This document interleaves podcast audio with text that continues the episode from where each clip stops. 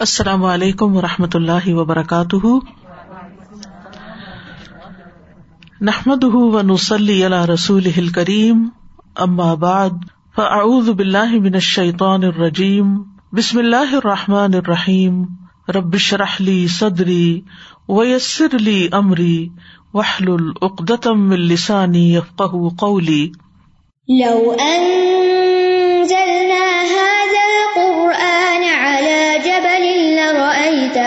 خاشعا لرأيته خاشعا متصدعا من خشية الله وتلك الأمثال نضربها للناس لعلهم يتفكرون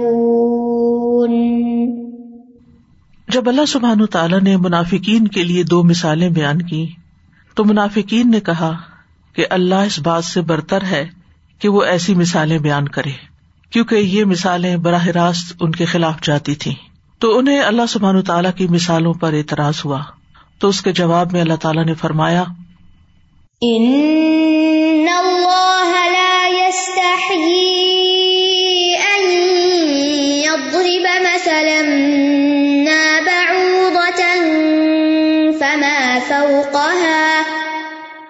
فأما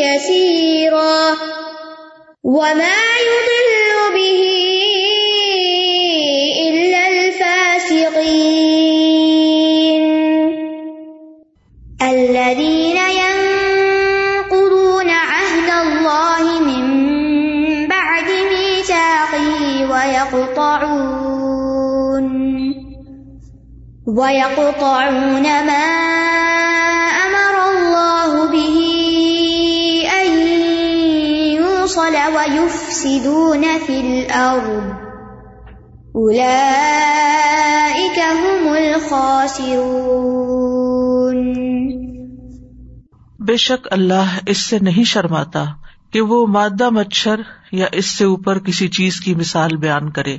تو جو لوگ ایمان لائے ہیں وہ جانتے ہیں کہ وہ ان کے رب کی طرف سے سچ ہے، اور رہے وہ لوگ جنہوں نے انکار کیا، تو وہ کہتے ہیں کہ اس مثال سے اللہ کی مراد کیا ہے؟ وہ اس سے اکثر لوگوں کو گمراہ کرتا ہے، اور اسی سے بہت سو کو ہدایت بخشتا ہے۔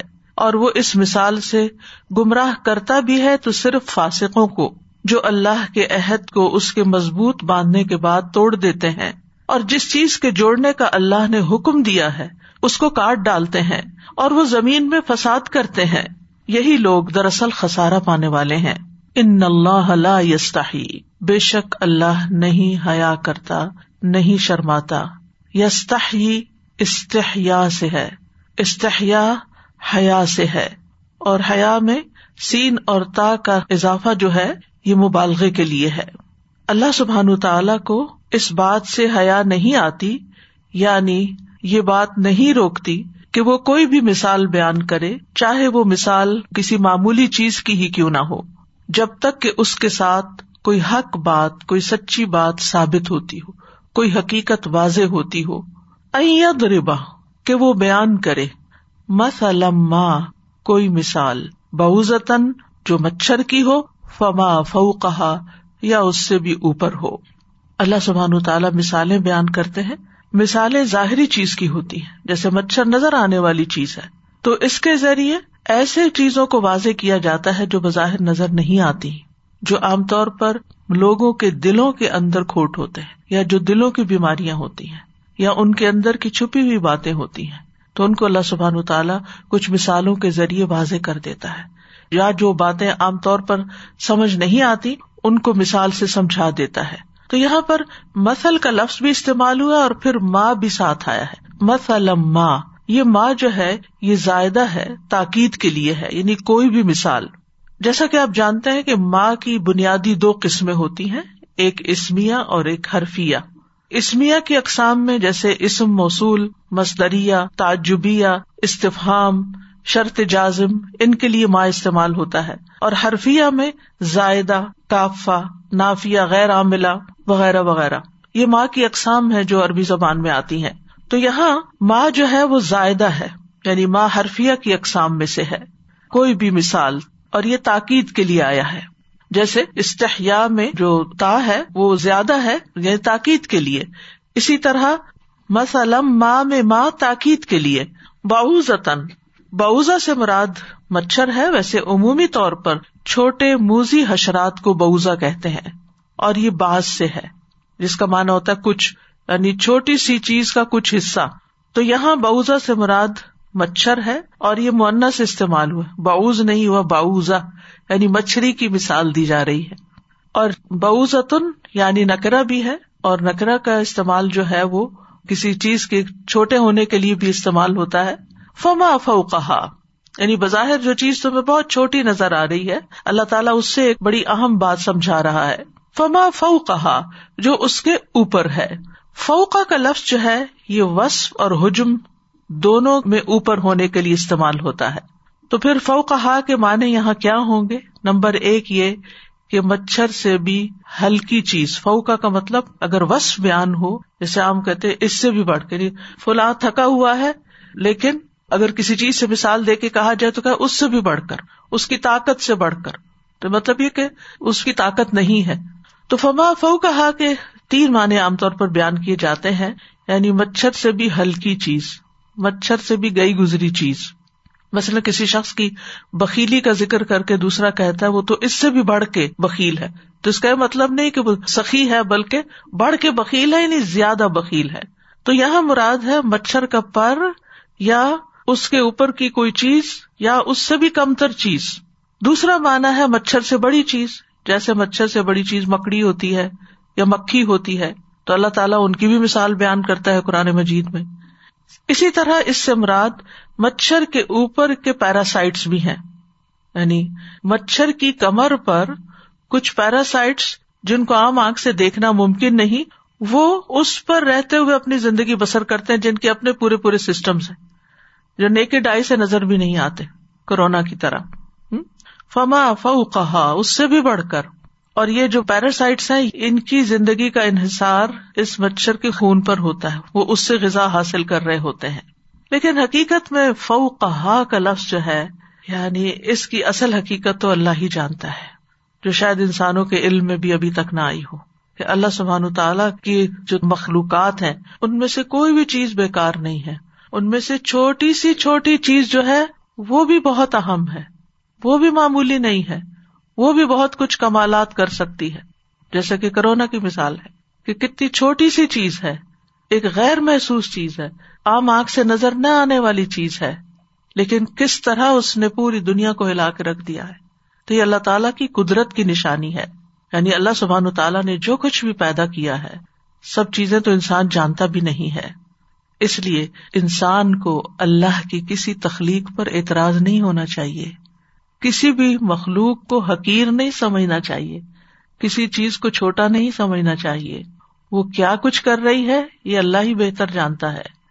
ہمارا کام کیا ہے کہ جو حکم اللہ کی طرف سے آئے، اس پر سمینا اور عطا نہ کہیں۔ اور جو چیز ہم اللہ کی کہیں بھی کسی بھی شکل کی بنائی ہوئی دیکھے چاہے ہمیں وہ پسند آئے یا نہ، اس پہ سبحان اللہ ہی کہنا چاہیے۔ کہ سبحان اللہ، کیسا ہے وہ رب جس نے ایسی ایسی چیزیں بنائی ہیں جن کی زندگی کا مقصد بھی ہمیں نہیں پتا۔ لیکن اللہ کی کوئی بھی تخلیق یا کوئی بھی بنائی ہوئی چیز حکمت سے خالی نہیں، مقصد سے خالی نہیں۔ اور اس میں ہمیں بحث مباحثے میں بھی نہیں پڑنا چاہیے۔ اللہ سبحان تعالیٰ بازو کا چھوٹی چیزوں سے بڑے بڑے کام لیتا ہے اور مچھر معمولی ہونے کے باوجود بے شمار انسانوں کی جان لے لیتا ہے۔ کہتے ہیں کہ نمرود جیسے طاقتور بادشاہ کی جان بھی مچھر نہیں لی تھی۔ فم الدین آ منو تو رہے وہ لوگ جو ایمان لاتے ہیں۔ فیا لمون وہ علم رکھتے ہیں، وہ جانتے ہیں۔ اور اس ایمان اور علم کی بنا پر کیا کہتے ان الحق مر رب کہ وہ ان کے رب کی طرف سے حق ہے۔ تو اس سے یہ پتا چلتا ہے کہ انسان کی زندگی میں دو چیزیں بہت فائدے کی ہیں، ایک ایمان اور ایک علم۔ ایمان کے بعد علم حاصل ہو جائے انسان کو تو ایمان مزید بڑھ جاتا ہے اور پھر اللہ سبحان تعالیٰ کی اطاعت اور آسان ہو جاتی ہے اللہ کی خشیت بڑھ جاتی ہے اللہ پہ توکل بڑھ جاتا ہے اللہ کی عظمت کا احساس دل میں بڑھ جاتا ہے اللہ کے آگے جھکنا آسان ہو جاتا ہے اللہ کے قرب کی خواہش انسان میں پیدا ہو جاتی ہے کہ کیسا ہے وہ میرا رب اور میں کیوں اس سے غافل ہوں میں کیوں اس سے دور ہوں میں کیوں اس کے کسی حکم پر یا اس کے کسی مخلوق پر اعتراض کروں؟ تو جو لوگ ایمان لائے، وہ مزید سمجھنے کی بھی کوشش کرتے ہیں، غور و فکر سے بھی کام لیتے ہیں۔ اور جب انہیں کسی چیز کی حقیقت کا، اللہ کی کسی تخلیق کی، کسی حکم کی حکمت کا پتہ چلتا ہے، تو ان کا ایمان اور زیادہ بڑھ جاتا ہے۔ اور وہ پکار اٹھتے ہیں کہ یہ سب ہمارے رب کی طرف سے، کل من اند ربنا۔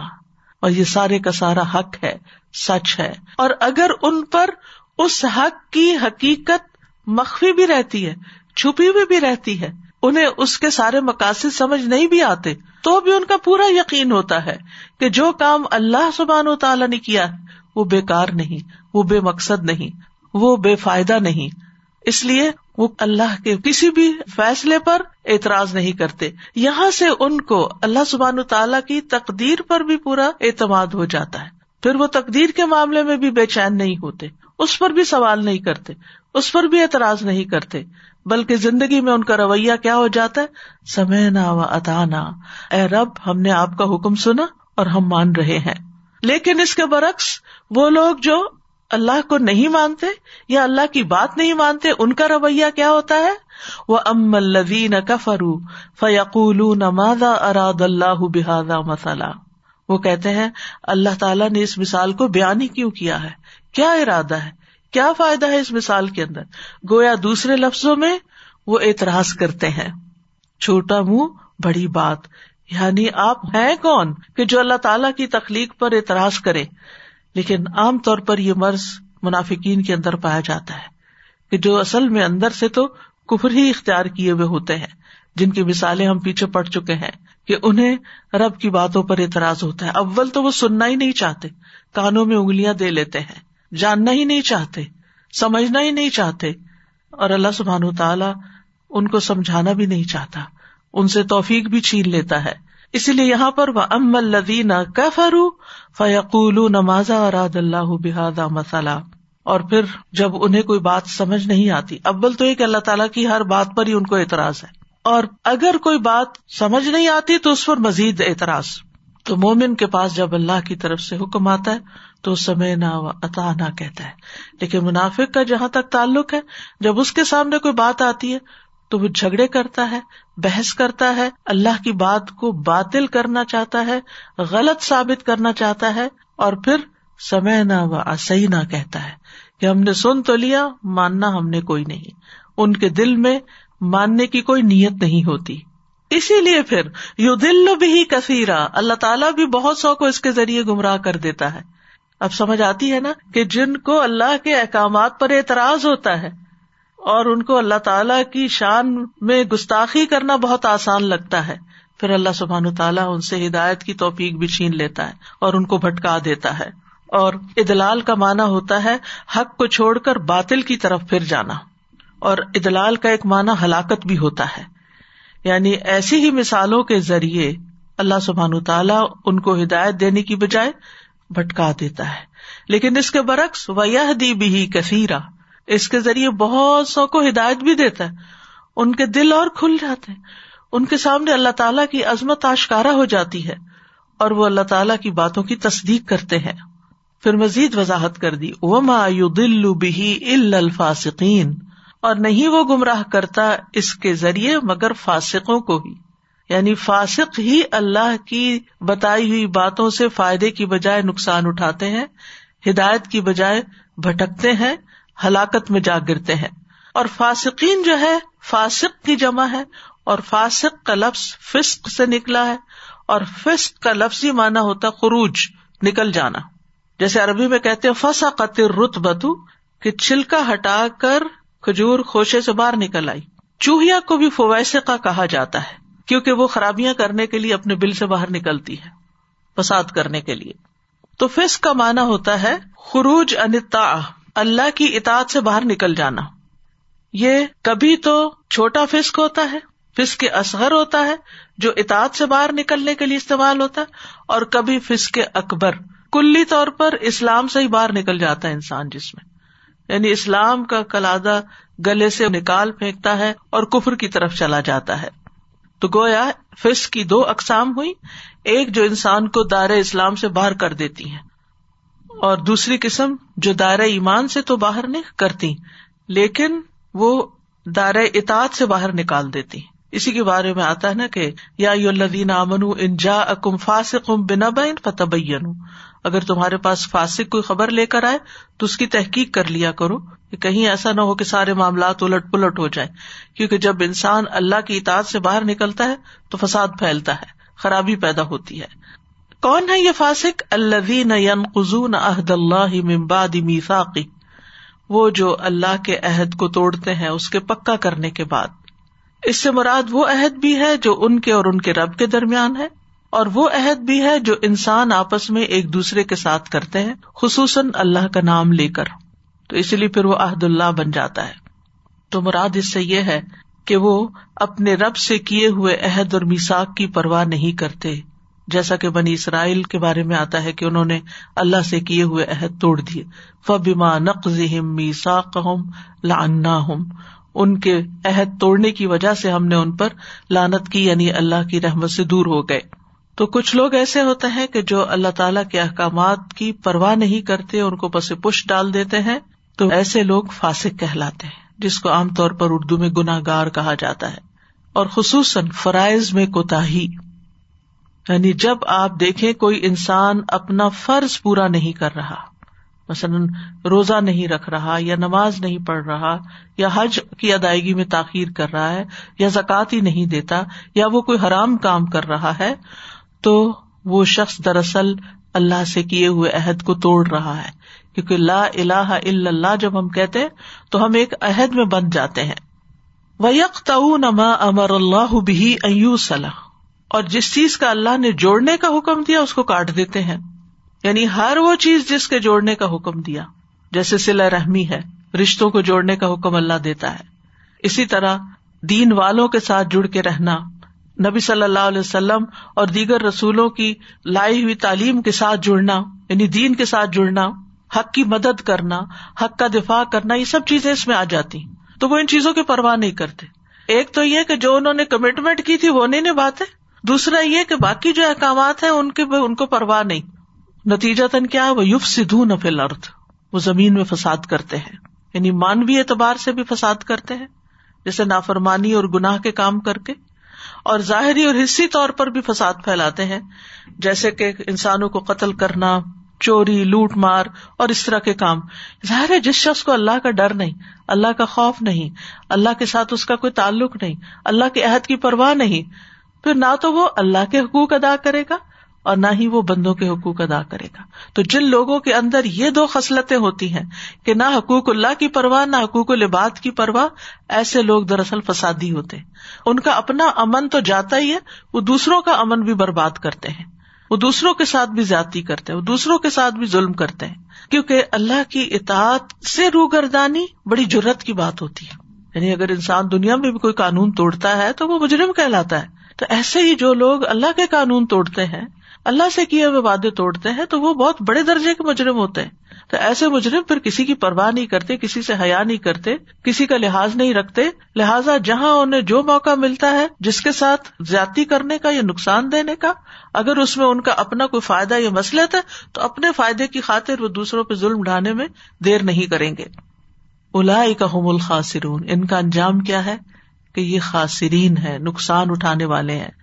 خاصر وہ شخص ہوتا ہے جو کسی تجارت میں نفع یا پروفٹ سے محروم ہو جائے۔ یعنی جو بزنس یہ کر رہے ہیں، دنیا میں جو تجارت یہ کر رہے ہیں، اس میں ان کو سخت نقصان ہونے والا ہے۔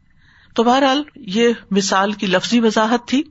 اس کے شان نزول کے بارے میں کئی صحابہ نے کچھ روایات بیان کی ہیں۔ ابن عباس اور ابن مسعود کہتے ہیں کہ جب اللہ تعالیٰ نے منافقین کے لیے دو مثالیں بیان کی یعنی مسل کا مسل اللہ قد نارا او کسیب من السماء، یہ دو مثالیں، تو منافقین نے کہا کہ اللہ تو اس بات سے برتر ہے کہ وہ ایسی مثالیں بیان کرے۔ یا یہ کہ اللہ تعالیٰ ایسی مثالیں کیوں بیان کر رہا ہے؟ اللہ کا کیا ارادہ ہے؟ اللہ تعالیٰ کیا چاہتے انہوں نے اعتراض کیا۔ تو اللہ تعالیٰ نے یہ آیت نازل فرمائی، ان اللہ فما فوقها اولئک هم الخاسرون تک۔ ایک قول یہ بھی ہے کہ اس آیت کا سبب نزول یہ ہے کہ جب اللہ تعالیٰ نے قرآن مجید میں مکھی اور مکڑی کی مثال بیان کی، جیسا کہ سورت الحج میں مکھی کی مثال بیان ہوئی ہے۔ کہ اے لوگوں ایک مثال بیان کی گئی، سو اسے غور سے سنو۔ بے شک وہ لوگ جنہیں تم اللہ کے سوا پکارتے ہو وہ ہرگز ایک مکھی پیدا نہیں کر سکتی۔ خواہ وہ سب اس کے لیے جمع ہو جائیں۔ اور اگر مکھیوں سے کوئی چیز چھین لے تو اسے چھڑا نہیں پائیں گے۔ کمزور ہے مانگنے والا اور وہ بھی جس سے مانگا گیا۔ اور دوسری، مکڑی کی مثال سورت الکبوت میں بیان ہوئی۔ ان لوگوں کی مثال جنہوں نے اللہ کے سوا اور مددگار بنا رکھے ہیں، ان کی مثال مکڑی جیسی ہے۔ جس نے ایک گھر بنایا، حالانکہ گھروں میں سے سب سے کمزور گھر مکڑی کا ہوتا ہے۔ کاش وہ جانتے ہوتے۔ تو یہود نے اعتراض کیا۔ کہا کہ اللہ سبحان و تعالیٰ اگر اتنا بڑا ہے تو یہ حقیر حقیر چیزوں کی باتیں وہ کیوں کرتا ہے؟ یعنی حقیر چیزوں کا ذکر کیوں کیا گیا ہے قرآن میں؟ اور یہ بھی کہا گیا ہے کہ مشرقین نے کہا کہ ہم ایسی چیزوں کی عبادت نہیں کرتے جن کی مثال بیان کی گئی ہے۔ تو اللہ سبحان تعالیٰ نے پھر یہ آیت نازل فرمائی، ان اللہ ما بوزتن اور اس مثال سے جو باتیں ہماری سمجھ میں آتی ہیں وہ یہ کہ اللہ سبحان تعالیٰ حق بیان کرنے سے حیا نہیں فرماتا۔ تو اس میں ہمارے سیکھنے کی بات کیا ہے؟ کہ حق بات کرنے میں انسان کو شرم محسوس نہیں ہونی چاہیے، کیونکہ اس سے دوسرے کا فائدہ ہی ہوتا ہے۔ وقتی طور پر انسان کے اوپر دوسروں کی طرف سے کوئی تنقید آ سکتی ہے یا لوگوں کی نظروں میں انسان گر سکتا ہے، لیکن الٹیمیٹلی ہمیشہ فتح جو ہوتی ہے وہ حقیقی ہوتی۔ حق بیان کرنے کے بعد اگر لوگ اعتراض کریں تو اس پر انسان کو پریشان نہیں ہونا چاہیے کیونکہ اللہ سبحان و تعالیٰ خود بھی حق بیان کرتا ہے اور اس بات کو پسند کرتا ہے کہ لوگ بھی حق بات کریں، حق کی طرف جائیں نہ کہ باطل کی طرف۔ پھر اسی طرح یہ ہے کہ اللہ سبحان تعالیٰ نے مچھر کا یہاں پر ذکر کیا، جو کہ اللہ سبحان تعالیٰ کی تخلیق کا شاہکار ہے۔ اور اس مچھر کی اس مثال نے قرآن کا معجزہ ہونا ثابت کر دیا۔ کیونکہ اگر اللہ تعالیٰ کے اس عظیم کلام کے اندر یہ چھوٹی چھوٹی مثالیں نہ ہوتی، تو ہمیں پتا نہ چلتا کہ اللہ سبحان تعالیٰ کی عظمت واقعی کیا ہے۔ اللہ تعالیٰ نے عرش جیسی بڑی چیز بھی بنائی اور مچھر جیسی معمولی چیز بھی بنائی۔ حقیر تو نہیں کہہ سکتے، ہمیں دیکھنے میں حقیر لگتی، لیکن معمولی کہہ سکتے کہ بہت چھوٹی سی چیز یا کمزور سی چیز، لیکن وہ کمزور چیز کیسی طاقت رکھتی ہے؟ اللہ کی دی ہوئی طاقت سے وہ انسان کے لیے بہت سے سبق رکھتی ہے اپنے اندر۔ یہ بہت دفعہ ہوتا ہے نا، انسان اپنے آپ کو کمزور سمجھتا ہے کہ میں تو کچھ بھی نہیں ہوں، میرے اندر تو کوئی صلاحیت نہیں، احساس کمتری کا شکار ہوتا ہے۔ تو اس وقت ایسی مثالوں پر اگر انسان غور کرے، ایک مچھر کے بارے میں اگر آپ پڑھنا شروع کریں اور میں آپ سے ضرور یہ کہوں گی کہ آپ اس کی مزید خود بھی تحقیق کریں، تو آپ حیران ہو جائیں گے۔ اب تو تصویروں کے ساتھ نیٹ پہ اتنا کچھ پڑا ہوا ہے، مچھر کی ایک ایک چیز یعنی کہ خوردبینوں کے ساتھ چیزیں دیکھی گئی کہ آج سے سو سال پہلے تو اس کا کوئی تصور بھی نہیں کر سکتا تھا۔ اور اتنا بڑا معجزہ سامنے آیا ہے کہ اللہ سبحان تعالیٰ نے جس طریقے سے اس مثال کو بیان کیا ہے، پھر اسی طرح یہ ہے کہ اس مثال سے یہ بھی پتہ چلتا ہے کہ قرآن کچھ لوگوں کے لیے باعث نعمت ہے، باعث ہدایت ہے، باعث رحمت ہے، لیکن کچھ لوگوں کے شر میں اضافہ کرتا ہے۔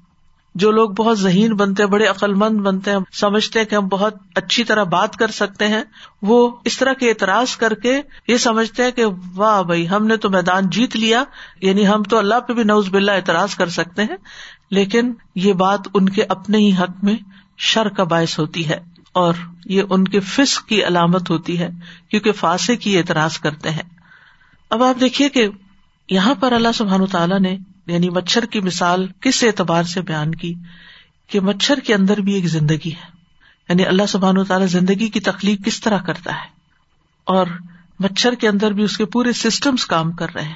اور پھر یہ کہ مچھر ایک حیرت انگیز چیز ہے، وہ جب تک بھوکا رہتا ہے، زندہ رہتا ہے۔ کہتے ہیں کہ پانچ سے چھ مہینے تک اس کی عمر ہوتی۔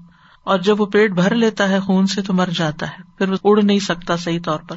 اسی لیے آپ نے دیکھا ہوگا کہ جو مچھر آپ کے ہاتھ آ جاتے ہیں، ان کے اندر سے خون بہت نکلتا ہے، کیونکہ وہ ویسے ہی مرنے کے قریب ہوتے ہیں۔ اللہ سبحانہ تعالیٰ نے تو مچھر کی مثال بیان کی۔ حدیث میں بھی دنیا دار انسان جو ہے، اس کی مثال مچھر سے بیان ہوئی۔ اس آیت کے بارے میں ربی بن انس کہتے ہیں کہ اس میں اللہ تعالیٰ نے دنیا کی مثال بیان کرتے ہوئے فرمایا کہ مچھر اس وقت تک زندہ رہتا ہے جب وہ بھوکا ہو۔ جب وہ سیر ہو جائے تو مر جاتا ہے۔ ان لوگوں کا بھی یہی حال ہے جن کی اللہ نے قرآن مجید میں یہ مثال بیان کی کہ جب یہ دنیا سے خوب سیر ہو جاتے ہیں تو اللہ تعالیٰ انہیں پکڑ لیتا ہے۔ یعنی خوب جب فساد کر چکتے ہیں، پیٹ بھر چکتے ہیں، تو پھر ان کی شامت کا وقت آ جاتا ہے۔ جیسے آتا ہے پھر انہوں نے اس کی تائید میں یہ آیت پڑی فلم ماں نسو ماں دکھ کی رو بھی فتح نہ علیہم ابا بکل شعین جب وہ اس کو بھول گئے جس کی انہیں نصیحت کی گئی تھی، تو ہم نے ان پہ ہر چیز کے دروازے کھول دیے۔ یعنی ان کی نافرمانیوں کے باوجود بھی ان کو خوب رسک دیا، حتیٰ کہ ایک وقت آیا کہ پھر اللہ نے ان کی رسی کھینچ لی۔ اسی طرح حدیث میں ایک اور مثال آتی ہے۔ رسول اللہ صلی اللہ علیہ وسلم نے فرمایا، اگر اللہ کے ہاں دنیا کی قدر و قیمت مچھر کے پر کے برابر بھی ہوتی، تو وہ کسی کافر کو پانی کا ایک گھونٹ بھی نہ پلاتا۔ اور پھر مچھر کے معمولی ہونے کی ایک اور مثال بھی ہے۔ رسول اللہ صلی اللہ علیہ وسلم نے فرمایا، بلا شبہ قیامت کے دن ایک بھاری بھرکم موٹا تازہ شخص آئے گا، لیکن وہ اللہ کے نزدیک مچھر کے پر کے برابر بھی کوئی وزن نہ رکھے گا۔ اور پھر فرمایا کہ یہ آیت پڑھو فلاں نقیم الحم یوم القیامت وزنا۔ ہم قیامت کے دن ان کا کوئی وزن قائم نہیں کریں گے یعنی ان کو کوئی اہمیت نہیں دیں گے، ان کے اعمال جو ہے ان کی کوئی ویلو نہیں ہوگی۔ تو بہرحال مچھر بظاہر دیکھنے میں معمولی چیز ہے اور معمولی چیزوں کی مثال اس سے دی جاتی ہے، لیکن یہ اللہ تعالیٰ کی ایک حیران کن تخلیق ہے۔ یہ مچھر جس کو معمولی سا کیڑا ہم سمجھتے ہیں۔ حشرات العرض یعنی انسیکٹس میں سے سب سے زیادہ خطرناک جاندار ہے، جس کی وجہ سے ہر سال لاکھوں لوگ مر جاتے ہیں۔ کہتے ہیں کہ تقریباً ایک ملین لوگ جو ہے ان کی ڈیتھ مچھر کے کاٹنے کی وجہ سے ہوتی ہے۔ اسی لیے اس کو ڈیڈلیسٹ ارتھ اینیمل کہا جاتا ہے۔ یہ بھی کہا جاتا ہے کہ مچھر Sikandar Azam Alexander the great کی موت کا سبب بھی بنا، نمرود کی موت کا سبب بھی بنا یعنی جو عبرتناک موت تھی۔ مچھر کی تقریباً تین ہزار پانچ سو قسمیں ہیں، تین ہزار پانچ سو اسپیشیز ہیں اس کی، انواع۔ اور ان میں سے صرف دو سو اقسام ایسی ہیں جن کی صرف مادہ مچھر فیمل ماسکیٹوز ہی خون پینے کے لیے کاٹتی ہیں یعنی فیمل کاٹتی۔ اور یہ ہر قسم کے جانور کو کاٹتے ہیں، صرف انسان کو نہیں۔ سانپ مینڈک، پرندے، گھوڑے، گائے، اسی طرح نر مچھر جو ہے وہ عموماً پھولوں، پتوں وغیرہ سے اپنی خوراک حاصل کرتے جدید تحقیقات کے مطابق مچھر کا وجود انسان کے وجود سے بھی پہلے کا ہے یعنی مچھر پہلے پیدا ہوا تھا۔ یہ زمین پر دس کروڑ، ٹین ملین سال سے رہا ہے، جو کہ نظریہ ارتقا کے لیے ایک بڑی مشکل پیدا کرتا ہے، کیونکہ مچھر کے دس کروڑ سال پرانے فوسل اور آج کے مچھر میں کوئی ارتقائی تبدیلی نہیں ہوئی۔ ایوولوشن نہیں ہوئی مچھر میں۔ کچھ سائنسدان یہ بھی کہتے ہیں کہ مچھر دو ارب سال پہلے سے موجود ہے۔ و اللہ عالم۔ مچھر کی عمر پانچ سے چھ مہینے تک ہوتی ہے۔ اس کے تین دل ہوتے ہیں۔ ایک مرکزی دل سینے میں، دو دل پروں کے ساتھ ہے ایک دل دائیں طرف، ایک بائیں طرف۔ مچھر کے دو دماغ ہوتے ہیں۔ اور دو آنکھیں ہوتی ہیں۔ ہر آنکھ میں تقریباً ایک ہزار لینز ہوتے ہیں۔ جو آزادانہ طور پر انڈیپینڈنٹلی مختلف اطراف میں دیکھ سکتے ہیں۔ اسی لیے آپ مچھر کو پکڑ نہیں سکتے، کیونکہ وہ آپ کی کسی طرف سے بھی موومنٹ آتی ہے، وہ وہاں سے بھی دیکھ لیتا ہے، ہر اینگل سے دیکھ لیتا ہے۔ اسی طرح وہ اندھیرے میں بھی دیکھ لیتا ہے، جبکہ ہم اندھیرے میں نہیں دیکھ سکتے۔ تبھی تو وہ اندھیرے میں بھی آپ سوئے ہوئے تو وہ آپ کے اوپر آ کے بیٹھ جائے گا۔ مچھر کے منہ میں اڑتالیس دانت ہوتے ہیں۔ اس کی اڑان ایک سیکنڈ میں ایک ہزار مرتبہ اپنے ونگس ہلاتا ہے، حرکت ہوتی۔ اسی لیے اس کی ہوں جو ہمنگ ہوتی ہے، وہ عجیب سی ہوتی ہے۔ لیکن اس کے باوجود ایک گھنٹے میں صرف ایک سے ڈیڑھ میل کا فاصلہ طے کر سکتا ہے۔ مادہ مچھر ایک وقت میں دو سو انڈے دیتی ہے۔ مچھروں میں سب سے زیادہ خاص بات ان کے خون چوسنے کا طریقہ ہے۔ مچھر کے منہ میں چھ سوئیاں سکس نیڈلس ہوتی ہیں، جن میں سے ہر ایک کا اپنا کام ہوتا ہے۔ ان کی مدد سے وہ صرف مطلوبہ خون ہی چوستے ہیں، خراب یا غیر ضروری خون نہیں پیتے۔ مچھر جب انسان کے کسی حصے کو کاٹتا ہے، تو اس حصے کو پہلے اپنے لواب سے سن کرتا ہے، فریز کرتا ہے۔ پھر اس حصے میں اپنی چھ سوئیاں انجیکشن کی طرح ڈال کر خون پینا شروع کرتا ہے۔ ان میں سے چار سوئیاں جو ہوتی ہیں، یا چھریاں جو ہوتی ہیں، وہ جلد میں شگاف ڈالتی ہیں۔ دو آپس میں مل کے نلکی سی بن جاتی ہیں، جن سے وہ خون سک کر کے باہر نکالتا ہے۔ انسان کا خون چونکہ تھوڑا گاڑا ہوتا ہے، جو اس کی سونڈ میں اوپر نہیں چڑھتا، تو اللہ تعالیٰ نے اس کو ایسی صلاحیت دی ہے کہ پہلے وہ اس خون کو پتلا کرتا ہے اور پھر اس کے بعد سک کرتا ہے ڈائلوٹ کر کے اس کو اوپر لے جاتا ہے۔ اس کا لواب پین کلر کا کام بھی دیتا ہے، جس کی وجہ سے کاٹتے وقت درد محسوس نہیں ہوتا۔ یہ پورا عمل ایک ڈیوائس کی طرح ہوتا ہے، جیسے نیورل امپلانٹیشن ڈیوائس ہوتی ہے۔ انسان نے یہ ڈیوائس مچھر کو دیکھ کر بنائی ہے۔ مچھر کی خاص حرارتی حص ہوتی ہے۔ یعنی حرارتی ریسپٹر ہوتے ہیں، جس کی مدد سے وہ کسی بھی جاندار کی موجودگی اور مختلف رنگوں میں خارج شدہ حرارت کو سمجھتا ہے۔ یعنی کہ اس کو نہ صرف یہ انسان نظر آ رہا ہوتا ہے، بلکہ اس کے جسم کے اندر جس قسم کی ہیٹ ہوتی ہے، اس کے اندر بھی دیکھ پا رہا ہوتا ہے۔ اس حرارت کے اعتبار سے جاندار کو پہچان لیتا ہے، جس کی وجہ سے مچھر اندھیرے میں بھی جاندار کو دیکھتا ہے اور اس کے اندر کی خون کی نالیوں کو پہچانتا ہے۔ تبھی تو وہ کسی بھی جگہ نہیں جا کے بیٹھتا۔ وہ خون کی نالی کے اوپر جا کے بیٹھتا ہے تاکہ وہاں سے پھر خون نکال سکے۔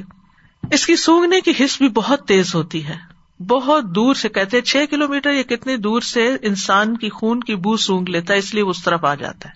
اور یہ ہر طرح کا خون نہیں پیتا۔ اسی لیے ہماری نانی کہتی تھی، میٹھا کم کھاؤ، مچھر آئیں گے، میٹھا خون پیتے ہیں وہ۔ اور یہاں پر یہ کہ یہ ہر طرح کے انسان کو نہیں کاٹتا یعنی کہ جو اس کا پسندیدہ خون والا ہوتا ہے، اسی بلڈ گروپ کو جا کے وہ لیتا ہے۔ اور پھر یہ کہ مچھر سے پیدا ہونے والی بیماریاں بھی بہت ہیں، کیونکہ مچھر خون چوستا ہے تو خون کے اندر جو وائرسز ہوتے ہیں، پیراسائٹس ہوتے ہیں، وہ بھی نگل جاتا ہے نا۔ یعنی کسی انسان کے اندر کوئی بیماری ہے تو وہ اس نے وہاں سے لے لی۔ اور جب اگلے شخص کو جا کے کاٹنا شروع ہوا تو وہ اس کے اندر بھی چلا جاتا ہے۔ تو اس طرح کئی بیماریاں وہ ایک جگہ سے اٹھا کے دوسری جگہ لے جاتا ہے۔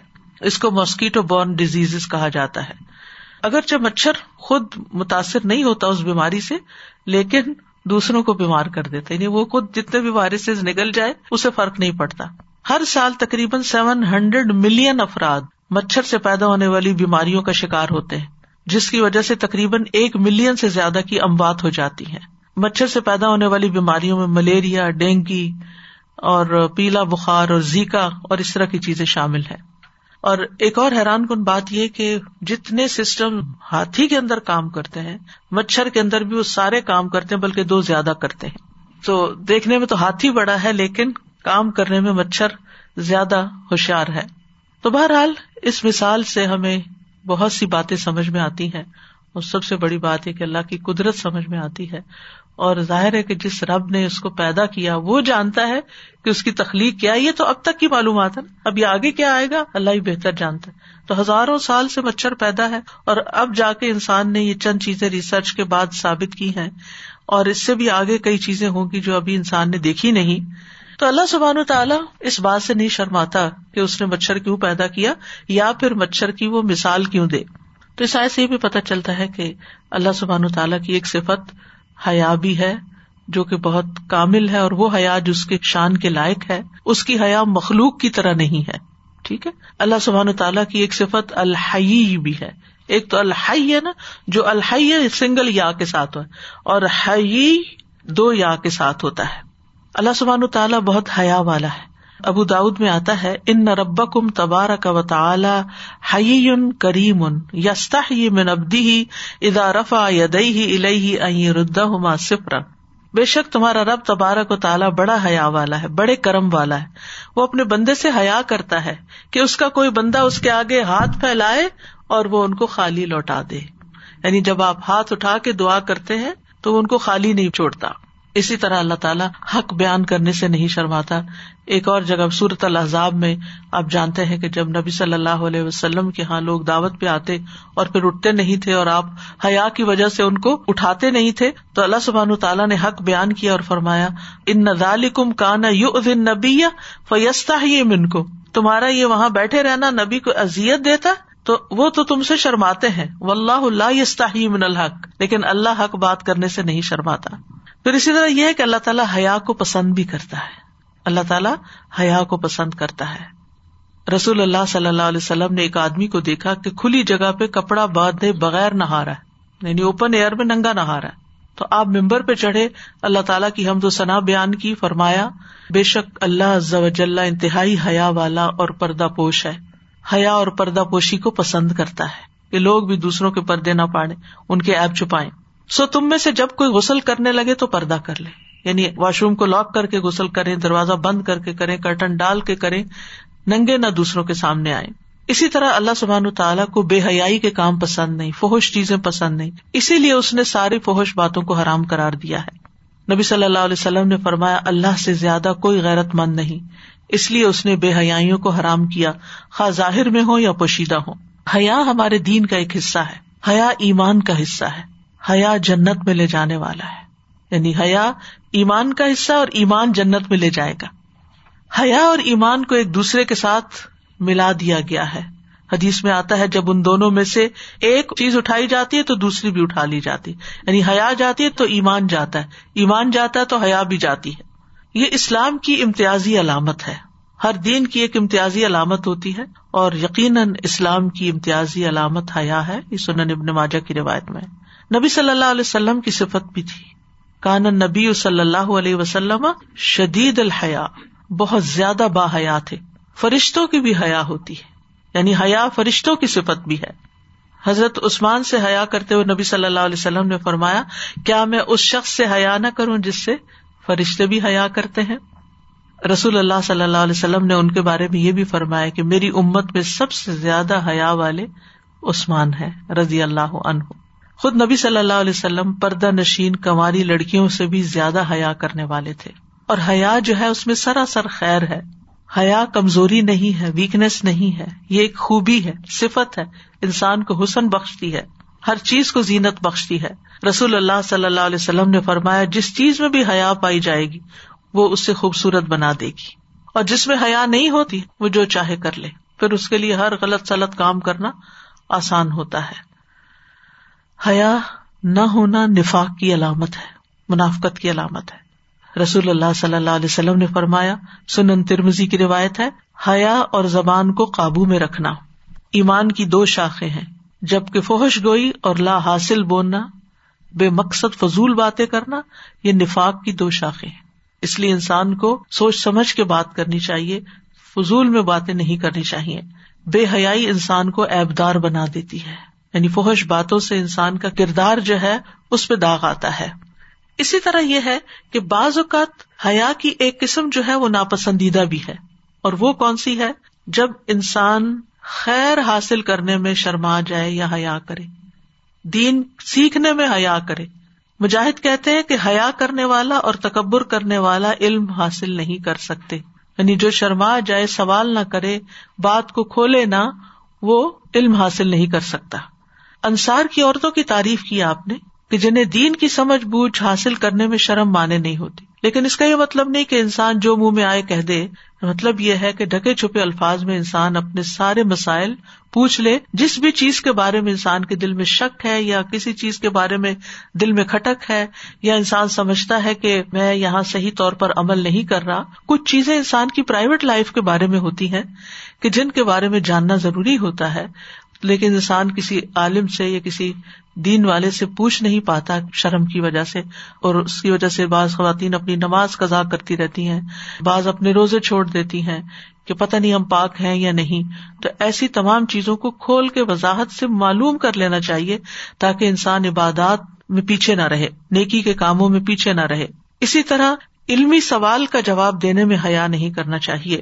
وہ مشہور واقعہ آپ کو یاد ہوگا کہ جب نبی صلی اللہ علیہ وسلم نے فرمایا کہ درختوں میں ایک ایسا درخت ہے جس کے پتے کبھی نہیں جڑتے تو یہ مثال سمجھ آ گئی ہے حضرت عبداللہ بن عمر کو، لیکن حیا کی وجہ سے کہ بڑے بھی ہیں تو میں جواب نہیں دیتا۔ تو اس پر حضرت عمر نے کہا، اگر تم اس وقت جواب دیتے تو میرے لیے یہ بہت بڑے قیمتی سرمایہ سے بھی زیادہ محبوب ہوتا۔ تو انسان کو کبھی بھی اگر علم کی کوئی بات پتا ہے اور دوسرا شخص اس کو جاننا چاہتا ہے، یہ کوئی آپ سے سوال کرتا ہے، تو آپ اس وقت شرمائے نا یعنی غیر ضروری شرمانا، بے موقع شرمانا جو ہے وہ ناپسندیدہ ہے۔ پھر فرمایا ف ام الدین آ منو فیا لمون ان الحق مر رب و ام الدین کفرو فیقول مادا اراد اللہ بحاظ مسئلہ تو یہاں ہم دیکھ رہے ہیں کہ آیات کے بارے میں، قرآن مجید کے بارے میں مومن اور کافر کا رویہ فرق ہوتا ہے۔ ہم سب کو اپنا جائزہ لینا چاہیے کہ جب ہم قرآن مجید کا کوئی حکم پڑھتے ہیں، جو ہمیں سمجھ نہیں آتا یا تقدیر کا کوئی فیصلہ ہم پر نافذ ہوتا ہے اور ہمیں سمجھ نہیں آتا کہ یہ کیوں ہو گیا۔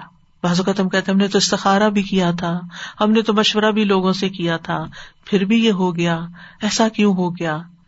تو ایسے میں انسان جو مومن ہوتا ہے، وہ اللہ کی رضا پہ راضی رہتا ہے۔ وہ سمجھنے کی کوشش کرتا ہے، سوال کرتا ہے سمجھنے کے لیے۔ سوال اعتراض کے لیے نہیں کرتا۔ وائے وائے اس لیے نہیں کرتا کہ اللہ نے کیا کیوں؟ کہ میں اللہ تعالیٰ سے نوز بلّہ اگری نہیں کرتا یہ نہیں کرنا چاہیے۔ سورت توبہ کی ایک آیت ہے وہ ادا ما ان ضلعت سورت ان فمن ہم میں یقول کم زادت ہی ایمانا فم الدین آمن فزادت ہم ایمان وم یسب شرون و ام الدین فی قلو بہم مرد فزادت ہم رج سن اور جب بھی کوئی سورت نازل کی جاتی ہے، تو ان میں سے کچھ لوگ ایسے ہیں جو کہتے ہیں، اس سورت نے تم میں سے کس کو ایمان میں زیادہ کیا؟ بس جو لوگ ایمان لائے، سو ان کو تو اس نے ایمان میں زیادہ کر دیا اور وہ خوش ہوتے ہیں۔ یعنی مومن قرآن پڑھتا جاتا ہے، سنتا جاتا ہے، خوش ہوتا جاتا ہے۔ اور جن لوگوں کے دل میں بیماری ہے، منافقت ہے، شک ہے، ایمان کی کمزوری ہے، تو پھر ان کو فائدے کی بجائے کیا ہوتا ہے؟ ان کو ان کی گندگی کے ساتھ اس سورت نے گندگی میں اور زیادہ کر دیا اور وہ اس حال میں مرے کہ وہ کافر تھے۔ یعنی انسان جب اعتراض شروع کرتا ہے اور اللہ کی بات کو سمجھنے کی کوشش نہیں کرتا تو پھر وہ دین سے پیچھے ہٹتے ہٹتے بازوقت ہلاکت کے گڑے میں جا گرتا ہے۔ تو یاد رکھیے، ہدایت کے بھی درجات ہیں اور ہدایت یہاں پر یہ دی بھی کثیرہ جب ہوا تو اس میں ایک ہدایت توفیق ہوتی ہے اور ایک ہدایت ارشاد ہوتی۔ ہے ہدایت ارشاد امبیا علما یہ سب دیتے ہیں۔ ٹھیک ہے؟ اور ہدایت توفیق صرف اللہ ہی دیتا ہے۔ امبیا کسی کو ہدایت نہیں دے سکتے۔ امبیا کے ذمے صرف پیغام پہنچانا ہوتا ہے۔ امبیا جو ہدایت دیتے ہیں، وہ ہدایت ہوتی ہے تعلیم کے ذریعے لوگوں کو گائڈ کرنا۔ یہ صحیح ہے، یہ غلط ہے۔ وہ کرتے ہیں یا نہیں کرتے، اس کی توفیق انہیں اللہ دیتا ہے۔ تو اس لیے یہاں اللہ ہدایت دیتا ہے سے مراد یہ کہ ان کو توفیق بھی دیتا ہے۔ تعلیم بھی اللہ ہی نے دی ہے، اور رحمان اللہ القرآن اور پھر اس پر عمل کی توفیق بھی اللہ ہی دیتا ہے۔ لہٰذا ہدایت اللہ ہی سے مانگنی چاہیے۔ اسی لیے ہم دن کی ہر نماز کی ہر رکت میں سورت فاتح کے اندر یہ آیت پڑھتے ہیں اح دن اسرات المستقیم۔ تو ہمیں سیدھے رستے کی ہدایت دے۔ یعنی رستہ دکھا بھی اور اس پہ چلا بھی، توفیق بھی دے اور ہمیں منزل تک پہنچا بھی۔ تو ایمان کے ساتھ ہدایت ملتی ہے۔ ان اللہ لہا دل امن الا سرات مستقیم اور جو ایمان لاتے اللہ تعالیٰ ان کی ہدایت میں اضافہ کرتا جاتا ہے۔ وہ زد نہ ہم ہدا ولدین تد ہدن و آتا ہوں تقوا ہوں جن لوگوں نے ہدایت پائی، اللہ ان کو اور زیادہ ہدایت دیتا ہے اور ان کو تقوا عطا کرتا ہے۔ اور جو اللہ کی طرف پلٹتا ہے، جو اللہ کی طرف جاتا ہے، اللہ تعالیٰ اس کو ہدایت دیتا ہے۔ ہمیں یہ دیکھنا چاہیے اعتراض کرنے سے پہلے کہ اگر اللہ ہی نہیں چاہتا ہدایت دینا تو ہم کیا کریں؟ سوچنا چاہیے، اپنے آپ سے پوچھنا چاہیے، ہم کتنا چاہتے ہیں؟ ہم چاہتے ہیں؟ ہم چاہتے ہیں ہمیں اللہ تعالیٰ کا رستہ پتا چلے، ہم چاہتے ہیں ہمیں اطاعت کا رستہ پتا چلے، ہم چاہتے ہیں کہ ہم اللہ کی پوری پوری فرما برداری کریں، ہم چاہتے ہیں کہ ہم یہاں دنیا میں اللہ کے سب سے زیادہ فرما بردار بندے بن کر رہے اگر ہم چاہتے ہوں گے تو اللہ تعالیٰ کبھی بھی یہ ظلم نہیں کرتا کہ جو بندہ اتنی چاہت رکھتا ہو، وہ اس کو اپنی طرف آنے نہ دے اور وہ اس کو اپنے سے دور کر دے۔ اسی طرح گمراہی میں بھی شیطان جو ہے وہ گمراہی کو مزین کرتا ہے یعنی بھٹکاتا ہے۔ ٹھیک ہے؟ وزین الحم شیتان الحم پھر اسی طرح جو بڑے بڑے لیڈرز ہوتے ہیں، وہ بھٹکاتے ہیں۔ عد اللہ فر فرعون نے اپنی قوم کو بھٹکا دیا۔ وہ عد اللہ سامری بنی اسرائیل کو سامری نے گمراہ کیا۔ اور اللہ سبحان تعالیٰ بھی بندوں کو گمراہ کرتے ہیں۔ تو گمراہی کے بھی درجے ہیں۔ کچھ گمراہی ان چیزوں کی طرف سے آتی۔ اور پھر کہیں اللہ تعالیٰ ہدایت کی توفیق نہیں دیتا تو بھٹکا دیتا انسان کو۔ اور اس میں یہ کہ اللہ ظالموں کو ہدایت نہیں دیتا۔ اللہ اللہ دل قوم ظالمین جو کفر کرتا ہے، جو انکار پہ تلا ہوا ہوتا ہے، میں نہ مانو کی روش پہ چلتا ہے۔ اللہ پھر اس کو زبردستی پکڑ کے ہدایت نہیں دیتا، اس کو بھی گمراہ کر دیتا ہے۔ اسی طرح جو ایمان لانے کے بعد کفر اختیار کرے، اللہ اس کو بھی ہدایت نہیں دیتا۔ جو اللہ تعالیٰ کی آیات کا انکار کر دے، اللہ اس کو بھی ہدایت نہیں دیتا کیونکہ یہ آیات تو ہدایت دینے کے لیے آئی ہے اور جو کہ میں تو اس کو مانتا ہی نہیں۔ پھر اسی طرح جو شخص ٹیڑھا پن اختیار کرے، اللہ تعالیٰ کی آیات پر اعتراض کرے، اللہ اس کو بھی ہدایت نہیں دیتا۔ فلم ازاغ ازاغ اللہ قلوب جب انہوں نے کجربی اختیار کی، تو اللہ نے بھی ان کو ہدایت نہیں دی۔ پھر جو حق سے اندھا بن کے رہنا پسند کرتا ہے کہ وہ اپنی آنکھیں بند کر لیتے ہیں، جب روشنی کو دیکھتے ہیں، تو پھر اللہ سبحان تعالیٰ زبردستی ان کو ہدایت نہیں دیتا۔ اما سمود فہد نہ ہوں فستحب العما الہدا جو سمود تھے، ہم نے انہیں سیدھا راستہ دکھایا، مگر انہوں نے ہدایت کے مقابلے میں اندھا رہنا پسند کیا۔ کچھ لوگ دین کی طرف آنا ہی نہیں چاہتے۔ دین کو سمجھنا ہی نہیں چاہتے، پڑھنا ہی نہیں چاہتے۔ جیسے کل کی مثال میں ہم نے منافقین کا حال پڑھا کہ جب ان کو کچھ قرآن کی بات سنائی بھی دیتی ہے تو وہ اپنے کانوں میں انگلیاں دے دیتے ہیں۔ پھر اسی طرح اللہ سبحان تعالیٰ حد سے بڑھنے والوں کو مصرفین کو ہدایت نہیں دیتا نہ شکرے لوگوں کو ہدایت نہیں دیتا۔ ان کو پھر صحیح رستہ نظر نہیں آتا۔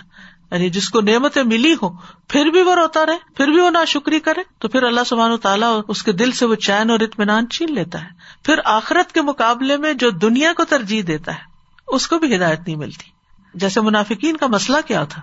ان کا مسئلہ یہی تھا کہ وہ چاہتے تھے کہ ان سے دنیا کے فائدے نہ چنے وہ دنیا کی محبت میں گرفتار تھے اور اپنا دنیا کا کوئی نقصان نہیں کرنا چاہتے تھے، کیونکہ اس وقت تو اسلام قربانی مانگ رہا تھا۔ اس لیے انہوں نے اوپر سے صرف زبان سے کہہ دیا تاکہ مسلمان ہمیں چھیڑے نہیں، ہمیں کچھ کہے نہیں، لیکن اندر سے وہ نہیں مانے، کیونکہ ان کو پتا تھا کہ اگر مان لیا تو پھر اس کی کچھ قیمت بھی ہے۔ پھر اسی طرح اللہ تعالیٰ جھگڑا کرنے والوں کو بھی ہدایت نہیں دیتا کہ جو دین میں بحث کرتے اور جھگڑا کرتے ہیں۔ اور یہاں اس آیت میں کس کو ہدایت نہیں دیتا؟ اللہ دین قزون عہد اللہ ممباد میساقی جو اللہ کے اطاعت کے عہد کو توڑتے ہیں۔ جیسے سورت المائدہ میں آتا ہے نا وز کرو نعمت اللہ علیہ کم و میسا کہ واسا کم بھی اس کل تم سمے نا و اتانا اور اپنے اوپر اللہ کی نعمت کو یاد کرو اور اس کا عہد جو اس سے تم نے مضبوط باندھا تھا۔ جب تم نے کہا ہم نے سنا اور ہم نے مان لیا۔ تو اللہ سے ہم سب نے وعد السط میں یہ عہد کر رکھا ہے کہ آپ ہی ہمارے رب ہے آپ ہی کی عبادت کریں گے۔ تو جب کوئی اس عہد کو توڑ دیتا ہے تو پھر اللہ تعالیٰ اس کو ہدایت نہیں دیتا یعنی اطاعت کے دائرے سے باہر نکلتا ہے۔ اور لوگوں کے ساتھ کیے ہوئے عہد توڑنا، یہ منافقت کی علامت ہے۔ وعدہ کر لینا اور پورا نہ کرنا۔ اور عہد شکنی کی وجہ سے دل میں نفاق آ جاتا ہے۔ اللہ۔ اللہ تعالیٰ محفوظ رکھے۔ سورت توبہ میں آتا ہے فعقب ہم نفا قنفی قلو بہم الا یوم یلقو نہ بیما اخلف اللہ و بیما کانو یک تو اس کے نتیجے میں اس نے ان کے دلوں میں اس دن تک نفاق رکھ دیا جس میں وہ اس سے ملیں گے۔ اس لیے کہ انہوں نے اللہ سے اس کی خلاف ورزی کی جو اس سے وعدہ کیا تھا۔ یعنی اللہ سے کیے ہوئے وعدے کی خلاف ورزی کی۔ اور اس لیے کہ وہ جھوٹ کہتے تھے۔ جس قوم میں وعدہ خلافی عام ہو جاتی ہے، اس میں قتل و غارت پھیل جاتا ہے۔ نبی صلی اللہ علیہ وسلم کے فرمان کے مطابق دشمن اس پہ مسلط ہو جاتا ہے۔ اور قیامت کے دن یہ وعدہ خلافی سخت شرمندگی کا باعث ہوگی۔ ان اللہ دکانا مسلا اس کا سوال بھی کیا جائے گا۔ وہ یکتا امر اللہ بھی اس میں کئی چیزیں شامل ہیں۔ اللہ سے تعلق، نبی صلی اللہ علیہ وسلم سے تعلق، حقوق و لباد کی ادائیگی۔ تو ان چیزوں کو توڑنا جو ہے، یہ بھی سخت نقصان کا باعث ہے۔ اللہ سے کیے ہوئے وادوں کو توڑنا تو اوپر بات ہو چکی، لیکن قطع رحمی، رشتوں کو کاٹنا، یہ ایک ملون فیل ہے۔ ایسے لوگ اللہ کی رحمت سے دور ہو جاتے، اس کی جنت میں داخل نہیں ہو سکتے۔ قطع رحمی دنیاوی تنگی کا سبب بنتی ہے۔ نبی صلی اللہ علیہ وسلم نے فرمایا، جس نے رشتوں کو کاٹا یا جھوٹی قسم اٹھائی، وہ مرنے سے پہلے اس کا ببال دیکھ لے گا۔ اللہ اللہ تعالیٰ ہم سب کو محفوظ رکھے۔ اللہ ہم کو محفوظ رکھے۔ صرف اس صورت میں آپ لا تعلق ہو سکتے ہیں جب دوسرا شخص آپ کو منہ بول کے کہہ دے کہ میں تم سے کوئی تعلق نہیں رکھنا چاہتا۔ اور آپ جوڑنا چاہیں اور وہ بار بار آپ کو منع کرے۔ ادر وائز کسی بھی طرح کا رشتہ اسی لیے میں سوچتی ہوں کہ یہاں پر آپ دیکھیں کہ ہسبینڈ وائف میں جب سیپریشن ہوتی ہے تو بائی لا ایک دوسرے سے بچوں کو ملوانا اور بچوں کو ایک مخصوص ایریا سے باہر نہ لے جانا، اس طرح کے قوانین بنے ہوئے ہیں۔ اس کی بنیاد کیا ہے؟ کہ جو خون کے رشتے ہیں وہ جڑے رہے کیونکہ خون کے رشتوں کو کاٹنا بہت بڑا جرم ہے۔ جنت سے محرومی کا ذریعہ ہے۔ اور جو ان رشتوں کو کاٹے یا شے دے کے تم مت ملو اس سے یا مت ملواؤ اس سے، مت جاؤ اس کے پاس نہیں، زندگی میں کبھی بھی انسان کو احساس ہو تو توبہ کر لے۔ اور اگر وہ پاسٹ میں کچھ ایسا کر چکا ہے کہ لوگوں کے درمیان اس نے پھوٹ ڈلوائی، رشتے کٹوائے، تو اس کو توبہ کرنی چاہیے اور معافی مانگنی چاہیے۔ پھر امال قبول نہیں ہوتے، اگر انسان قطع رحمی کرتا ہے۔ رسول اللہ صلی اللہ علیہ وسلم نے فرمایا، بے شک بنی آدم کے اعمال ہر جمعرات کو پیش ہوتے ہیں اور کسی قطع رحمی کرنے والے کے اعمال قبول نہیں ہوتی کتنی محنت سے انسان روزہ رکھتا ہے، ترابیاں پڑتا ہے اور سد کا خیرات کرتا ہے اور تلاوت کرتا ہے اور اور بھی نیکی کے کام کرتا ہے۔ لیکن اگر وہ اللہ کے یہاں قبول نہیں اور وہ رکے ہوئے ہیں، تو کس قدر پریشانی کی بات ہے۔ تو اس لیے رشتوں کو جڑنا چاہیے، کیونکہ اس سے رسک میں بھی اضافہ ہوتا ہے، عمر میں بھی اضافہ ہوتا ہے۔ ویوف سدو نفل ارتھ اور وہ زمین میں فساد کرتے ہیں۔ کسی چیز کا اعتدال کی حد سے نکل جانا فساد کہلاتا ہے۔ ساتھ تھوڑا نکلنا یا زیادہ۔ مثلاً اگر آپ بوٹل میں دودھ بھر رہے ہیں اور وہ اسپل آؤٹ ہو گئی ہے تو یہ فساد ہے۔ یعنی کام خراب ہو گیا نا۔ اب آپ کو دودھ صاف کرنا ہے، آپ کو بوتل دھونی ہے، اور وہ جو استعمال کی چیز تھی وہ نالی میں بہ گئی۔ تو اس کو فساد کہتے ہیں۔ سدھی کہتے ہیں کہ یوف سے دون افیل ارد کا مانا زمین میں نافرمانیاں کرتے ہیں۔ اللہ سبحان تعالیٰ نے پیغمبروں کو بھیجا زمین کی اصلاح کے لیے۔ لیکن لوگوں نے نافرمانیاں کر کے ان کی بات نہ مان کے زمین میں فساد کیا۔ ایمان نہ لانا فساد ہے، حق سے منہ موڑنا فساد ہے۔ خون بہانا فساد ہے۔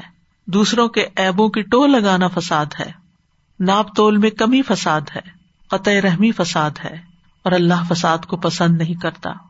اللہ فساد سے منع کرتا ہے۔ الا الخاصرون یہی لوگ خسارا پانے والے جو عہد توڑتے ہیں، جو قطع رحمی کرتے ہیں، جو اللہ کے احکامات سے باہر نکلتے ہیں، فساد کرتے ہیں، یہ الٹیمیٹلی نقصان اٹھائیں گے۔ فاسق کے لیے خسارا ہی خسارا ہے۔ اور خسارے سے بچنے کے لیے چار کام ہمیں بتائے گئے ایمان، عمل سالے ایک دوسرے کو حق کی تلقین اور ایک دوسرے کو صبر کی تلقین۔ سورت الاثر کا یہ مضمون تھا۔ امام شافی کہتے ہیں، اگر لوگ اس سورت پہ غور کر لیں تو یہی سورت انہیں کافی ہو جائے۔ اور یہ چار درجات ہیں۔ ان کو مکمل کرنے سے ہی انسان کو انتہائی کمال حاصل ہوتا ہے۔ کہ حق کو معلوم کرے، اس پر عمل کرے۔ جو نہیں جانتا اس کو سکھائے اور سیکھنے اور عمل کرنے میں اگر کوئی مشکل پیش آئے تو اس پر صبر کرے اور سیکھنے کا عمل جاری رکھے۔ تو اللہ تعالیٰ نے ان سب چیزوں کو اس صورت کے اندر بیان کر دیا۔ یعنی ان چاروں درجات کو اللہ تعالیٰ نے بیان فرما دیا۔ تو اللہ سبحان تعالیٰ سے دعا ہے کہ اللہ تعالیٰ ہمیں سچا مومن بنائے۔ ہم اللہ تعالیٰ کے ہر حکم کو سن کر اس پر سمے نہ و عطا نہ کرے اللہ تعالیٰ کے کسی بھی حکم، کسی بھی آیت، کسی بھی فرمان اور کسی بھی فیصلے پر کبھی ہم اعتراض نہ کریں۔ اور اللہ تعالیٰ سے ہدایت کی دعائیں مانگتے رہے۔ اح دن سرات المستقیم۔ اللہ انی اسلک الہدا و تقا و الفاف ولغنا اللہ مہدنی و سدنی اور پھر گمراہی سے بچنے کی دعا بھی کرتے رہے۔ اللہ کا اسلم تو و بھی کا آمن تو و علیہ کا توکل تو و علئی کا انب تو و بھی کا خاصم تو اللہ انی اعود بے عزتی کا لا الہ اللہ انت۔ انت دلنی لا الہ اللہ انت انت دلنی انت الحی الذي لا يموت والجن والانس يموتون. اللہ مہدنا فی من ہدعت و آفنا فی من آفیت و طولنا فی من طولت و لنا فی ما آطیت وقنا شر ما قدیت فإنك تقضي ولا يقضى عليك إنه لا يذل من واليت ولا يعز من عاديت. تباركت ربنا تباركت ربنا وتعاليت. نستغفرك ونتوب إليك. السلام علیکم استاد وعلیکم السلام. میں پوچھ رہی تھی کہ اگر کوئی کسی سے جب بھی ملے اور سگے بھائی کا رشتہ ہے اور وہ جب بھی ملے اور بس دوسروں کی برائیاں یا کیڑے بس ایسے نکالنے لگ جائیں۔ اور پھر جب ملنا بھی نہیں چاہے رشتہ ختم بھی نہیں کرنا چاہتے تو پھر کیا کریں ان سے؟ بس انسان محتاط رہے اعتدال میں رہے غمی خوشی پر شریک ہو اور ادر وائز یہ ہے کہ اوائڈ کرے۔ یعنی اگر بات سمجھے تو ٹھیک نہیں تو اپنا ایمان بچائے انسان۔ اور اگر انہیں کوئی ضرورت ہے یا کوئی مشکل ہے تو اس میں مدد کر دے۔ باوجود اس کے کہ وہ زیادتی کرتے ہوں۔ یعنی سلا رحمی کا مطلب یہ نہیں ہوتا کہ ہم ہر روز دوسرے سے ملاقات کریں یا اکثر کال کریں بس ان کی ضروریات کی خبر رکھے اور ان کے ساتھ احسان کرتے رہے ان کو دعا میں یاد رکھے ان کی ہدایت کے لیے کوشش بھی کریں اور دعا بھی کریں۔ یہ جو ہدایت کی بات ہے یہ عام طور پہ لوگوں کو سمجھ نہیں آتی کہ ہدایت کیا جیسے مسلمان تو ہیں لیکن وہ ایک ہدایت کیا ہے؟ تو ہدایت ارشاد یعنی جو تعلیم ہے دین کی وہ ہدایت ہے۔ ایک توفیق ہے ایک تعلیم ہے۔ تو ضروری نہیں ہے کہ ہر مسلمان میں دونوں چیزیں ہوں۔ ضروری نہیں۔ بہت سے لوگ پڑھے لکھے ہوتے ہیں لیکن عمل کچھ نہیں کرتے اپنے علم پر۔ السلام علیکم۔ استاذ یہ جو اللہ سبحانہ و تعالیٰ حق بتانے میں حیا نہیں کرتا لیکن ہمارا الٹا معاملہ ہو گیا۔ جو حق بتانے والی بات ہوتی ہے اس میں ہم نے بہت حیا کرنے لگے ہیں کیونکہ دوسرا کہتا ہے آپ مجھے جج کریں آپ امر بل معروف نہیں انل منکر نہیں کر سکتے کیونکہ دوسرا کے ٹپ آف دا ٹنگ پہ یہ یو کین جج می ڈونٹ جج می اور جہاں پر حیا کرنی چاہیے وہاں پر منہ اس طرح کھل گئے ہیں کہ بڑی بڑی باتیں نکل جاتی ہیں منہ سے اور دوسرے کو سمجھ ہی نہیں آتی کہ کیا کہہ گیا کتنے لوگوں کے کانوں نے سن لیا اور کتنے لوگوں کے حیا کے پردے پھٹ گئے۔ یعنی ان کے منہ بھی ان لوگوں کی وجہ سے کھل جاتے ہیں۔ بالکل۔ استغفر اللہ۔ مجھے یاد آ رہی تھی آیت لا یحب اللہ الجہر بسو کہ انسان منہ سے کوئی ایسی بات ہی نہ نکالے، اس میں حیا کی بہت زیادہ ضرورت ہے، کہ انسان کو حیا آ جائے، کیونکہ اللہ تعالیٰ اس ایسے شخص کو پسند نہیں کرتا، اللہ تعالیٰ پسند ہی نہیں فرماتا کہ برائی کے اوپر بات کی جائے۔ برائی پہ زبان کھولے یعنی کہ گالی گلوچ کرنا بھی حیا کے منافی ہے۔ اسی طرح یہ ہے کہ اپنے سے بڑے سے بات کرتے ہوئے، چاہے بچوں سے بھی بات کرتے ہوئے، چاہے مردوں سے بات کرتے ہوئے، اس میں بھی حیا کرنی چاہیے، ہنسی مذاق نہیں کرنا چاہیے۔ یہ جو بودت ہے یہاں پر مثال سے یہ بھی پتا چلتا ہے کہ جو منافق ہوتا ہے یا جو اللہ تعالیٰ کی باتوں پہ اعتراض کرتے ہیں وہ اوپری سوچ رکھتے ہیں وہ گہری سوچ نہیں رکھتے۔ بالکل۔ کہ اگر گہری رکھیں تو پھر ان کو بڑی بات لگے گی۔ وہ صرف ظاہری ظاہری چیزیں دیکھتے ہیں نا ڈیپس میں نہیں جاتے اور معلوم کرنے کی کوشش نہیں کرتے۔ اب دیکھیے کہ کسی کی بھی بات کو آپ کب پکڑ کے کچھ سے کچھ بنا دیتے ہیں۔ جب آپ کو اس کے ساتھ کوئی واسطہ نہیں ہوتا یا آپ کو اس کا کوئی لحاظ نہیں ہوتا، لیکن جس سے محبت ہوتی ہے، جس پہ ٹرسٹ ہوتا ہے، اگر اس کے منہ سے کوئی ٹنگ سلپ بھی ہے تو آپ سمجھنے کی کوشش کرتے ہیں کہ شاید آپ بات اس طرح نہیں، اس طرح کرنا چاہتے تھے۔ آپ ڈیفینڈ کرتے ہیں اس کو۔ تو یہاں تو یہ انتہا درجے کا ظلم ہے کہ آپ اللہ سبحان تعالیٰ کی حکمت سے بھری باتوں کے اوپر اعتراض شروع کر دیں۔